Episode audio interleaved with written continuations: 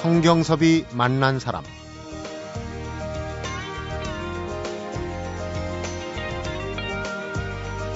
겨울이 떠나는 척만 하다가 돌아서고 또 돌아서곤 하는 달이 3월이 아닌가 싶습니다. 하지만 이미 겨울 다음에 봄이 오는 걸 알기 때문에 버티는 겨울을 바라보는 시선 또한 가벼운 달이 3월이기도 합니다. 어찌됐건 겨울 다음엔 봄이 온다는 거 거슬 수 없는 자연의 순리입니다. 성경섭이 만난 사람, 오늘은 김성수 문화평론가, 장석주 시인이 함께하는 문화탐방과 인문학 카페로 함께합니다.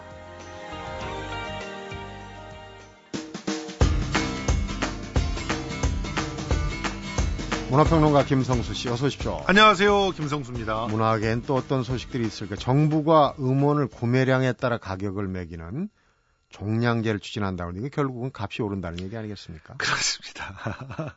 값이 대략 한 75% 정도 오르지 않을까? 대폭이네요. 예, 그렇게 보고 있습니다. 조금 설명을 드릴게요. 그러니까 종량제와 정액제가 다르죠. 네. 정액제는 한 달에 얼마를 내면 무제한으로 혹은 몇 곡 이상, 네, 이렇게 다운로드를 받거나 스트리밍, 그러니까 동시 접속해가지고 들을 수 있는 그런, 네, 서비스를 정액제 서비스라고 하고, 종량제라면 그 몇 곡인지가 중요한 거죠. 한 곡당 얼마, 이런 식으로 계산이 될 수 있는 그런 만큼 돈을, 그렇죠, 듣는 만큼 돈을 내는 거죠. 근데 이렇게 종량제가 도입이 되게 되면 시뮬레이션을 해봤더니 음원의 다운로드 가격이 종전에 600원 정도였는데, 네, 1,050원 정도로 오를 것이다. 그리고 이 개정안이 시행이 되면은 좋아지는 것은 음반 회사일 것이다, 이런 추정이 나오고 있어요. 네. 지금 저작권, 저작인접권, 또 실현권 등의 권리료가 139% 인상이 된다고 합니다.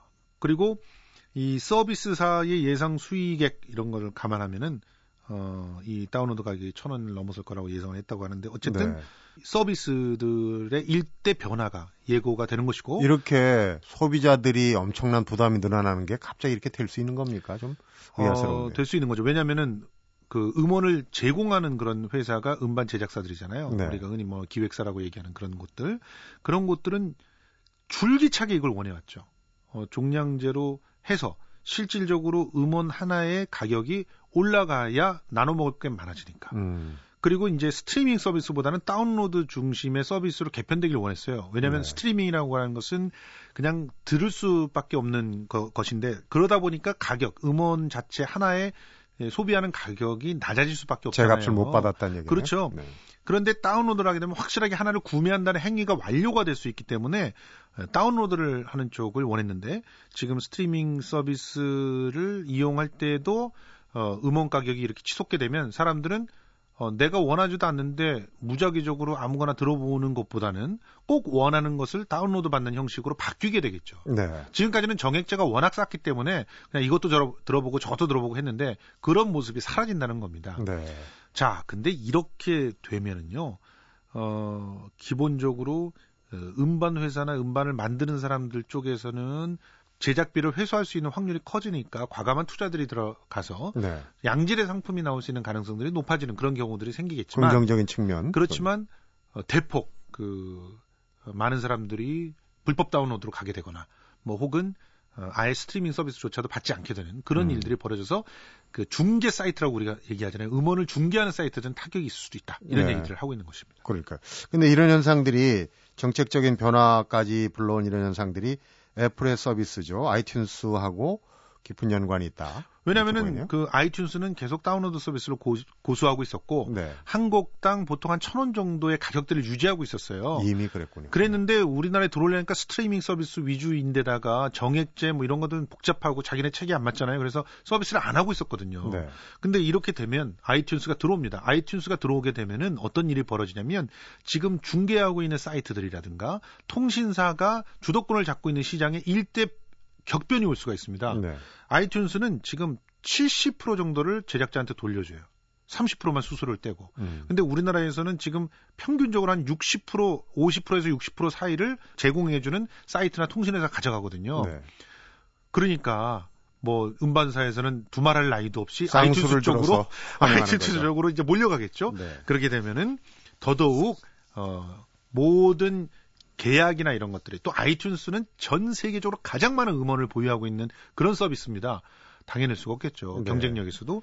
예, 이렇게 되면서 여러 가지 그 뭐 다양한 그런 변화들이 있지 않을까 이런 예상들을 하고 있는 우리 것입니다. 국내 아이폰 사용자가 300만 명이 넘지 않습니까? 그렇죠. 그러니까 아이패드와 아이패드까지 합하면은 한 500만 명이 동시에 아이튠스 쪽으로 싹 전환해버린다고 하면 또 그것도 어마어마한 변화가 오게 되거든요. 네. 자, 그러면 과연 어떤 일들이 벌어질까? 확실한 거는 가수들은 더 좋게 됐다. 이런 것이 네. 우리가 볼 수 있습니다. 음원을 갖고 있는 데는 좋고. 예. 반응들은 어떻습니까? 네티즌들이 좀 많이 네티즌들은 뭐 이렇게 비싸지면은 차라리 CD 사겠다. 이렇게 얘기하는 데들도 있고 아직까지 긍정적인 측면은 크지가 않습니다. 그렇지만 그 시장을 투명하고 또 안정적으로 만들고 또 창작을 한 사람들에게 제값을 줘야 된다는 측면에서 보면은 나쁜 일만은 아니니까요. 네. 한번 지켜봐야 되겠습니다. 이제 봄 되면은 TV 드라마들이 이제 많은 개편도 하고 새로운 드라마들이 등장을 할 텐데 지난 겨울에 보면 사극들이 좀 많았고 한데 앞으로 이 기획되고 발표되는 드라마들을 보면 좀 시간을 거스르는 예. 거꾸로 올라가거나 또는 뭐 미래를 바라보거나 이런 그렇죠. 판타지가 이 안방극장에 좀 많이 선보일 것 같다는 예상이 나오고 있네요. 그렇습니다. 지금 현재 방영 중이거나 상반기에 방송될 예정인 드라마들을 분석을 해봤더니 무려 5편이 모두 시간여행을 전제로 한 이걸 갖다 이제 영어로 지금 타임슬립 설정이라 이렇게 얘기를 하고 있는데 미끄러진다는 얘기예요. 네. 시간을 싹 미끄러져가지고 다른 시간으로 가가지고 뭐 인연을 맺는다거나 뭐 이런 얘기를 한다는 거예요. 해외 드라마에서는 다양하게 시도됐죠. 우리 백 투 더 퓨처 기억하시는 분 많죠. 네. 예, 이런 그 류의 아이디어들이 우리나라에서도 또 도입이 되는 겁니다. 네. 근데 이전까지는 우리 드라마에서는 이런 판타지가 안 먹혔어요. 우리나라 드라마 하면은 굉장히 현실적이고 눈앞에서 뭔가 확실하게 벌어지는 이야기들을 선호하는 그런 편이었잖아요. 네. 그런데 간간 단막 드라마에서는 이런 게 시도가 됐었죠. 그래서 독특한 설정이라고 젊은 사람들은 좋아했지만 약간 나이 드신 분들은 이런 황당무계한 이야기들을 드라마로 한다 이러면서 싫어했던 바로 그런 소재들이었는데 지금처럼 그러니까 쏟아지는 게 상당히 이례적인 일입니다. 이 타임슬립 드라마의 문을 TV조선의 프로포즈 대작전이 열었고요. 네. 그리고 SBS에서 또 옥탑방 왕세자라고 지금 아주 선전 많이 하고 있는데 준비하고 있는 예, 세자빈을 잃고 슬픔에 잠긴 조선시대 왕세자가 300년의 세월을 뛰어넘어가지고 21세기 서울에 와가지고 사랑을 이룹니다. 네. 그리고 김종학 PD가 송진아 작가하고 다시 만나가지고 김희선 씨를 탑으로 내걸고 신의 그런 제목으로 또 만드는 것도 이런 타임슬립 모티브를 사용하고 있고 이긴 프로덕션이 만들어가지고 MBC에서 방송할 예정인 타임슬립 닥터징이라고 하는 작품이 있는데 이 작품도 역시 시간여행을 소재로 한 퓨전 사극입니다. 네. 시대적 배경만 약간 다르죠. 아예 타임슬립이라는 걸 타이틀로 내걸었고요. 예, 그렇습니다. 그런데 이 타임슬립 시간을 거스르는 이런 드라마 붐이 현실세가 좀 팍팍하고 재미가 없어서 그런 걸까요? 아니면 다른 뭐 어떤 장점들이 있어서일까요? 몇 가지 원인들이 있는데요. 우선 지금 우리 눈앞에 우리의 현실을 본다는 그런 드라마의 그 공식 이게 슬슬 깨지고 있습니다. 왜냐하면은 이 현실은 너무 괴롭거든요. 그러다 보니까 지금 드라마들 보십시오. 현실을 그대로 반영하는 그런 드라마라고 하지만 완전히 우리들이 살고 있는 현실과는 다른 얘기들이 나오잖아요. 그래요? 이미 네. 드라마가 현실을 얘기하는데 판타지가 돼버린 거예요. 그러기 때문에 이제 시청자들이 그런 답답한 현실 상황 그리고 또 현실을 그린다면서 말도 안 되는 비현실적인 설정을 남발하고 거기 안에서 아주 이상한 기기 묘묘한 그런 인간관계로 뭔가를 만드는 이런 것들에 질려버린 거죠. 네. 그래서 오히려 타임슬립이나 이런 걸 통해 가지고 색다른 설정 속에서 색다른 고민들이 던져지는 이런 이야기들을 찾고 있다는 얘기고요. 네. 그리고 기성세대들의 그런 안정적인 시청 어떤 행태가 이제 바뀌고 있다는 거예요. 특히나 30, 40대들이 이미 이 젊은 시절의 판타지 물들을 갖다 많이 접해봤기 때문에 이제는 드라마에서 그런 게 나와도 어색하지 않는 사람들이 주 시청층이 돼가고 있다는 얘기고. 네, 그리고 기성세대들이 무협집 보는 대신에 이 세세대, 신세대들은 이제 판타지 무협소설 이런 걸 봤거든요. 그렇죠. 그리고 이미 저 궁이라든가 또 그 해를 품은 달이라든가 이런 드라마에서 거의 비슷한 이 판타지적인 설정들이 먹혔잖아요. 네. 지금 해를 품은 달은 40%를 넘나들고 있지 않습니까? 그렇죠. 이게 한 5년 전만 해도 이런 말도 안 되는 고증이 안 되는 드라마를 왜 하느냐 이런 얘기가 들었을 텐데 지금은 아주 열광적으로 이 드라마를 보게끔 상황이 바뀐 것. 네. 이런 점들이 이 타임슬립 드라마들을 반기게 만드는 요소가 아닌가 이렇게 생각이 드는데요. 네. 사실은 양날의 칼이기도 합니다. 여러 가지 지루함, 진부함을 없앨 수 있는 장점이 있는 반면 타임슬립이라고 하는 설정 자체가 단조롭게 만드는 또 하나의 장치가 돼버릴 수가 있어요. 뻑하면 타임슬립이 돼버리는. 너도 나도 다 따라가버리면. 예, 그렇게 되면은 뭐 시청자들이 금방 질릴 수 있지 않겠습니까? 네. 이런 점들을 좀 눈여겨봐야 되지 않을까 생각을 합니다. 드라마 제작자들, PD들이 누굽니까? 이 트렌드를 잡아내는 데는 또 규제들 아닙니까? 그렇죠. 뭔가 지금의 흐름을 잡아서 이제 타임슬립을 많이 할 거예요. 그렇죠. 너무 남용이 되면 또 과유불급이 되는 그렇죠. 거죠. 좀 전에 얘기했던 해를 품은 달, 이 성수청이 있었고 국무가 있었는지 궁금해하는 예. 사람들이 참 많은데 국문이 있었다고 합니다. MBC 예. 파업 때문에 두 편 최종 편이 지금 방송이 안 되니까 시청자들이 거의 공황 상태라고 그래요. 그렇죠. 한 주일을 어떻게 보내는지도 모를 정도로 상심하는 그런 팬들이 많습니다. 네. 청취자분 가운데도 이 해를 품은 달을 좋아하시는 분들을 위해서 주제곡이나마 한번 틀어드리겠습니다. 린이죠. 시간을 거슬러.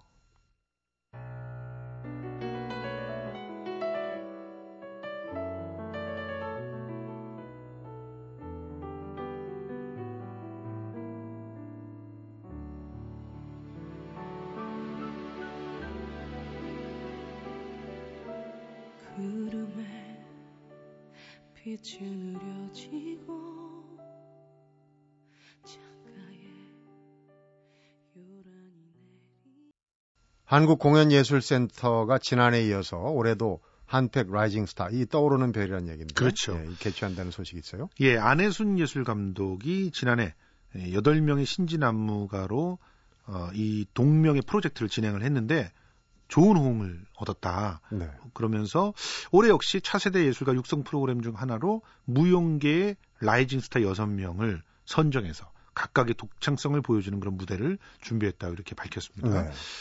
한팩 라이징스타, 젊은 무용인 예술인들을 발굴해서 지속적인 창작 활동을 지원하는 그런 프로젝트인데 올해는 특히 이 타 장르와 융합을 하는 그런 안무가들, 그런 예술가들의 새로운 형태의 공연들이 아주 돋보인다고 합니다. 네. 이번에 그 차세대 그 라이징 스타로는요, 황수연, 금배섭, 지경민 등 이 3명의 안무가가 선전이 됐고, 또 국내외 경연대회를 통해서 우수 신진 안무가들 중에서 또 오디션을 거쳐갖고 윤푸름, 이재영, 전성재 씨. 그래서 총 6명을 뽑았습니다. 네. 16, 17일에는 황수연, 금배섭, 윤푸름의 안무를 만날 수가 있고요. 근데 단 요 작품들은 19세 이상 관람가 작품이고요. 네. 23, 24일에는 13세 이상이 관람할 수 있는 공연이 준비되는데 전성재, 지경민, 이재영의 작품을 만나실 수가 있습니다. 뭐 무용을 지금 제가 먼저 내용을 설명해드리면 김이 빠질 수 있으니까 네. 한 번쯤 3월 16일에서부터 17일 그리고 3월 23일에서 24일까지 이렇게 진행이 되는 이 공연을 기다렸다가 한번 공연은 어디서 볼 수 있나요? 예, 서울 아르코 예술극장 대극장인데요. 네, 대학로에 있는? 예, 네. 전석 10,000원밖에 안 됩니다.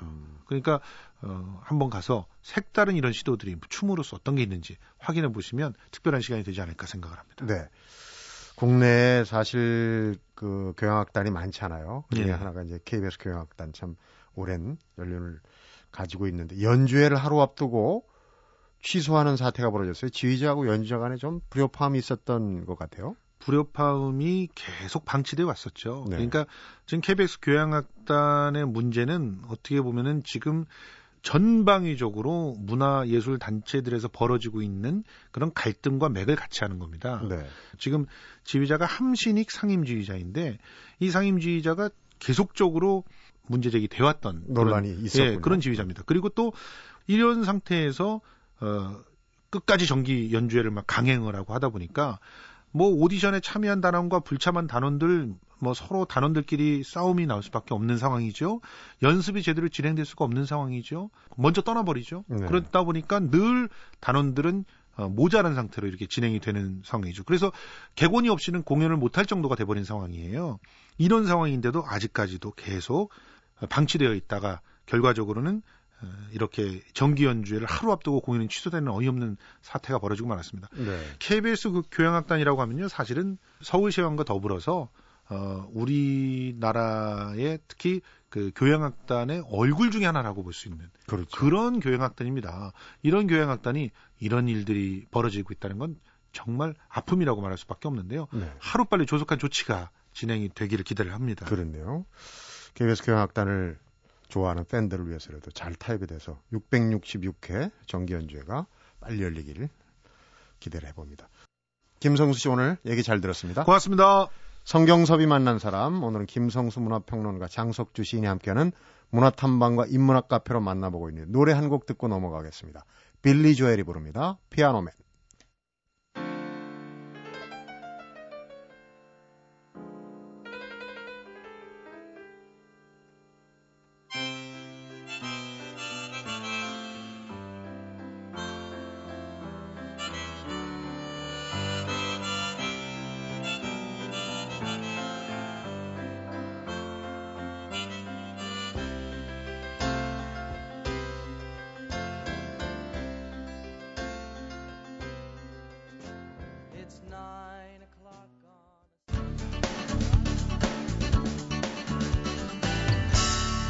성경섭이 만난 사람. 장석주 시인 어서 오십시오. 네, 안녕하세요. 네, 한 주 동안 잘 지내셨죠? 예. 이 장 시인을 처음 만났을 때 소개해주는 책을 따라 읽으면 한 1년에 얼추 한 50권 정도는 읽지 않을까. 저뿐만 아니라 이제 청취자분들도 이렇게 이제 기대를 하신 분들 지금 책이 많이 밀려 있는 분들도 아마 계실 거예요. 예. 오늘 정말 우리나라에도 이 독자들이 많은 움베르토 에코 네. 책을 소개해 주신다고 해서 좀 기대를 하고 있습니다. 네, 움베르토 에코의 책으로 1000년을 사는 방법 네. 이런 책을 갖고 나왔는데요. 우선 에코 소개를 좀 하자면 네. 이탈리아 출신의 기호학자, 미학자, 철학자 그리고 소설가 1980년도에 펴낸 장미의 이름이라는 소설은 전 세계적인 베스트셀러가 되기도 했고요. 영화도 만들어졌고요. 네. 저는 영화도 봤습니다만 1932년생이니까 우리 나이로 81살. 팔순이네요. 네, 팔순이죠. 네. 그리고 우리나라 열린책들이란 출판사에서 세계적으로 처음으로 움베르토 에코 마니아를 위한 세계 최초의 기획 저작집에서 몇십 권이 지금 나오고 있는데 네. 그 책 중에 하나입니다. 컬렉션으로 나온 것 중에 네. 하나군요. 네. 뭐 에코에 대한 이야기는 참 많이 있는데 세계적인 판매 부수를 자랑하는 박학다식한 이야기꾼 이런 칭찬도 있고요. 네. 방대한 중세 세계라는 원자재로 희한한 베스트셀러를 써낸 작가 그리고 우리 시대에 가장 영향력 있는 사상가 이런 칭찬들이 따라다니는 정말 박학다식한 그런 분인데 네. 이 책에 실린 원고들은 그 이탈리아 신문에 실렸던 칼럼을 모은 책입니다. 그러니까 미네르바의 성냥갑이라는 제목의 칼럼으로 매주 썼던 그 짧은 글들을 모은 책이거든요. 그러니까 좀 아무래도 재치가 있는 글들이 네. 많이 눈에 띌 것 같은데요. 그래서 글들이 굉장히 짧습니다. 짧아서 시간이 없으신 분들에게 도움이 되지 않을까. 그러니까 어느 대목을 읽어도 좋은 한 5분이면 읽을 수 있는 그런 네. 짧은 글들을 실려있는 그런 책인데 네. 책으로 어떻게 1000년을 살까. 지금 그 문명사적으로 활자 종이책의 시대가 끝나고 영상시대로 넘어가는 이런 세계적 전환기고 또 많은 그 문명사가들이 종이책의 시대는 끝났다라고 말하는데 움베르토 에코는 아니다. 책은 그래도 영원할 것이다 라는 주장을 이 책에서 펴고 있습니다. 책에 대해서 아주 인상 깊은 그런 문장이 있어요. 네. 책은 생명보험이며 불사를 위한 약간의 선금이다. 죽지 않는다는 거죠. 네. 죽지 않는 불사를 위한 선금이다. 그리고 책이 죽지 않은 이유 중에 하나가 그리고 책이 위기를 맞았다라고 하는 이 시대에 또 역설적으로 많은 사람들이 고전으로 돌아가서 고전을 읽으려고 한다는 얘기죠. 네. 고전이란 뭘까요? 고전 작가들은 되게 손으로 필사를 해서 책을 썼던 시대의 사람들이죠. 네. 그리고 또 많은 사람들이 그 고전을 배우기 위해서, 고전의 지혜를 습득하기 위해서 그 책을 또 필사를 했고, 그리고 많은 사람들이 필사하고 싶었던 책들, 더 정확하게 정리하자면 오랜 세월 동안 시간의 타성과 망각의 사이렌 소리를 물리치고 살아남은 책들이 네. 고전이라고 할 수 있거든요. 그러니까 지나간 과거의 어떤 글들이 현재 와서도 공감을 불러일으키고 의미를 네. 던져줄 수 있는 그런 책들이 이제 아마 고전이 아닐까 그렇죠. 생각도 해보는데. 끊임없이 새로운 의미로 재해석되고 또 그 시대마다 어떤 우리에게 필요한 그 지혜를 알려주는 책, 그런 책들이 고전이라고 말할 수 있죠. 네. 그러니까 그런 고전이 계속 살아있는 한 책의 생명은 영원하다라는 얘기를 하고 있는 거죠. 네. 에코 하면은 워낙 8순이 넘었다는 얘기도 앞에서 했지만은 방대한 저서를 남겼기 때문에 소설도 있고 또 철학서적도 있고 어느 책부터 읽을까 고민하는 분들, 에코의 서적을 한 권 정도, 야, 이 많은 책을 언제 어디서부터 읽을까 좀 고민하는 분들은 이런 좀 모아놓은 그 칼럼 같은 거 읽어보면 좀 순서를 정할 수도 있지 않을까 네. 그런 생각도 드네요. 책으로 천년을 사는 방법 같은 글들이 처음 소개했듯이 짧은 글들이고 이게 굉장히 촌철살인의 내용을 담고 있거든요. 네. 그러니까 사유에 대한 자극을 많이 합니다. 뭔가 새로운 어떤 그 패러다임에 대한 그런 그 아이디어를 많이 줄 수 있는 책이거든요. 네. 이런 책들을 접근하기 좋고 비슷한 책으로 세상의 바보들에게 웃으면서 화내는 방법, 이것도 칼럼들을 모은 책이거든요. 네. 이런 책들 권하고 싶고 소설을 좋아하는 독자라면 장미의 이름, 뭐 너무나 유명한 이런 소설을 통해서 움베르토 에코의 그런 철학 세계로 들어갈 수도 있겠죠. 책 내용과 관련해서 책으로 천년을 사는 방법. 얼핏 우리가 이제 한지 우수성을 얘기할 때 지천년, 견오백년 해갖고 이제 종이가 오래 간다는데 그 종이에 쓰인 네. 그런 지혜가 이제 미네르바의 성난값도 사실 미네르바도 지혜의 여신 아니겠습니까? 그렇죠. 신화에 나오는 네. 책으로 천년을 사는 방법의 내용을 좀 들여다보니까 우선 책이 생명을 연장시키는 이유 이런 부분이 눈에 확 들어오더라고요. 네. 그러니까 인간의 삶이라는 건 일회적인 것이거든요. 그리고 그러니까 자기 경험에만 국한시킨다면 삶이 굉장히 단선적이고 조금 좁아지겠죠. 네. 그러나 책은 그 책을 지은 저자의 그런 삶의 편력과 경험들, 어떤 그 사건들이 그 안에 축적되어 있거든요. 네. 그러니까 다른 사람의 삶까지도 우리가 살아볼 수 있다는 거죠. 그런 면에서 한 겹의 삶이 아니라 여러 겹의 삶을 살게 한다는 면에서 우리의 수명이 70년, 80년이 아니라 몇백 년도 될 수 있는 거죠. 네. 책을 많이 읽음으로써. 그런데 그 책 중에도 우리가 어떤 그 지표로 삼는 거는 얼마나 많이 읽혔나. 속칭 이제 베스트셀러를 많이 골라 읽게 돼요. 그런데 에코의 이 베스트셀러에 대한 그런 생각은 어떤 건가요? 책에도 잠깐 적혀 있는 것 같은데.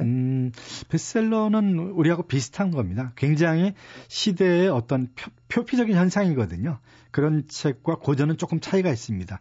고전은 어떤 그 시간이라는 채로 걸러져서 정금과 같이 역사를 뛰어넘어서 살아남을 수 있는 책인데 비해서 베스트셀러라는 건 그 시대의 어떤 하나의 흐름, 현상, 그러니까 깊은 어떤 그런 그 의미나 그리고 세기의 어떤 패러다임을 담지는 않거든요. 네. 그러니까 베스트셀러를 읽는 것이 책과 친해지는 한 가지 방법이긴 하지만 지나치게 베스트셀러의 어떤 편향적인 독서를 하는 것은 깊이 있는 독서를 하지 못한다는 얘기죠. 네. 예.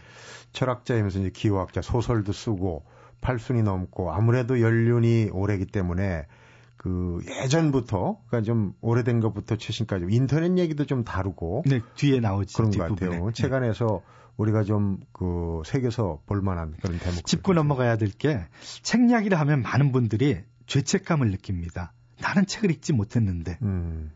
뭐 책들이 많은데 책을 읽지 못한 것에 대한 죄책감이 있는데 그런 죄책감도 가질 필요가 없을 것 같아요. 이 책 중에 손끝으로 책 읽기라는 그런 칼럼이 있는데 네. 재미있는 방법을 얘기를 하고 있습니다. 집안에 상당 분량의 책을 갖고 있는 사람들 중에서도 그 책들을 읽지 않았다는 자책감에 쌓이는 사람들이 있다는 거죠. 그런데 네. 그럼에도 불구하고 읽지 않았음에도 불구하고 그 책의 내용을 이미 알고 있는 경우가 많다는 거죠. 네. 그 책을 갖고 있다는 것 때문에. 그것에 이제 세 가지 예를 말하는데 첫 번째는 몇 년 동안 우리는 그 책을 옮기거나 먼지를 털기 위해 또는 단지 다른 책을 잡으려고 약간 옆으로 밀치면서 여러 번 만졌을 것이고 그 과정에서 지식의 일부가 우리의 손끝을 거쳐 두뇌 속으로 전달되었을 것이다. 이런 얘기를 하고 있습니다. 기호학자다운 얘기인데요. 기호학자다운 얘기. 읽지 않았어도 그 책을 만지면서 그 책에 담고 있는 지식들이 손끝을 통해서 우리에게 이미 전달되었다는 얘기죠. 책에 있는 기를 얘기하는 것 같은데요. 네. 네. 근데 그 실제적인 예로 그 책을 읽지 않았지만은 책을 옮기거나 먼지를 털어낼 때마다 거기에 눈길을 던지고 띠지의 글을 읽고 우연히 어떤 페이지를 읽고 그래서 그 책의 내용을 흡수했을 것이라는 얘기죠. 네. 그리고 또 세 번째로는 몇 년이 지난 동안 그 책은 안 읽었지만 그 책을 설명하는 다른 책을 읽을 수 있다는 거죠. 그러니까 이런 방식으로 우리는 서재에 있는 책을 그걸 갖고 있다는 것만으로도 혹은 그것과 접촉하는 것만으로도 그 책의 지식 내용의 상당 부분을 습득할 수 있는 기회에 자신이 노출되어 있다는 얘기를 하는 거죠. 네.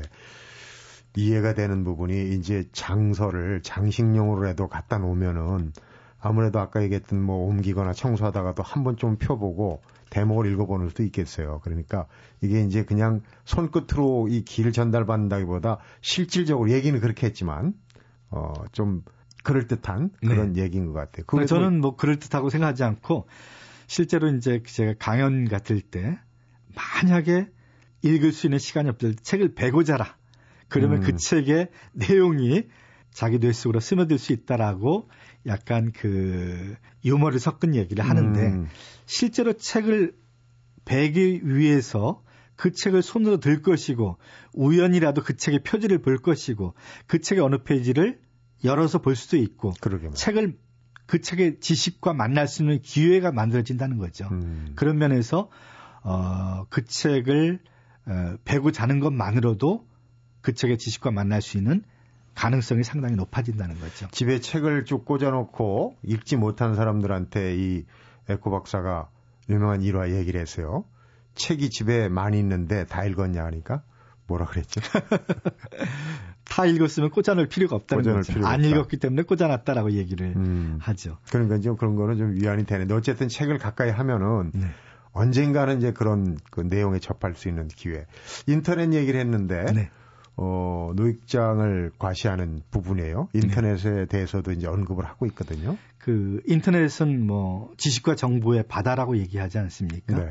근데 인터넷이 물론 지식과 정보를 얻을 수 있지만은 굉장히 많은 정보들이 오류와 또 잘못된 내용으로 되어 있다는 거죠. 네. 그래서 어떤 사람은 지식과 정보의 바다가 아니라 지식과 정보의 쓰레기들이다. 이렇게 얘기하는 사람들이 있거든요.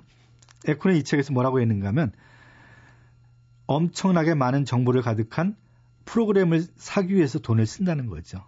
그리고 또 그 다음에 그것을 어떻게 내버릴 것인가를 알려주는 잡지를 사기 위해서 또 돈을 쓴다는 거죠. 네. 그러니까 인터넷이 갖고 있는 많은 지식과 정보가 쓸모없는 것들이 너무 많다는 거죠. 네. 그러니까 그게 얼마나 많은 정보가 담겨 있느냐가 중요한 게 아니라 수많은 정보를 어떻게 마음대로 활용할 수 있는가라는 방법을 배우는 게 중요하고 네. 그 정보를 취사 선택할 수 있는 능력이 중요하고 또 거기에 휩쓸리지 않는 방법을 배워야 된다는 거죠. 네. 그리고 정보를 사용하는 방법을 배웠다면 그것을 절제 있게 사용하는 방법을 배워야 된다. 그러니까 그러기 위해서 또 책을 우리가 읽어야 된다는 얘기죠. 그러니까 인터넷 하나만 가지고는 완전한 매체가 될 수 없다는 거죠. 인터넷 활용도 요즘에 보면은 어떤 사이트에 모든 걸 이제 갖다 담아주니까 그냥 거기에 의존해가지고 사실은 이런저런 사이트를 다 다녀야 되는데 편의성을 추구하다 보면 지금 한 사이트에서 다 받아먹거든요. 그것도 네. 어떻게 보면은 이게 정보의 바다를 헤엄쳐 나가는 게 아니라 한 연못에 네. 빠져 있다는 이 지적도 그렇죠. 나오거든요. 네. 우리나라 성인의 독서량이 최근 통계를 보니까 1년에 10권 안팎, 거기서 영 늘질 않거든요. 이 천년을 살 수 있는 에코 박사의 이런 지혜 조언, 이런 네. 부분이 상당히 오늘 마음에 와닿는 것 같습니다. 오늘 말씀 잘 들었습니다. 네, 감사합니다.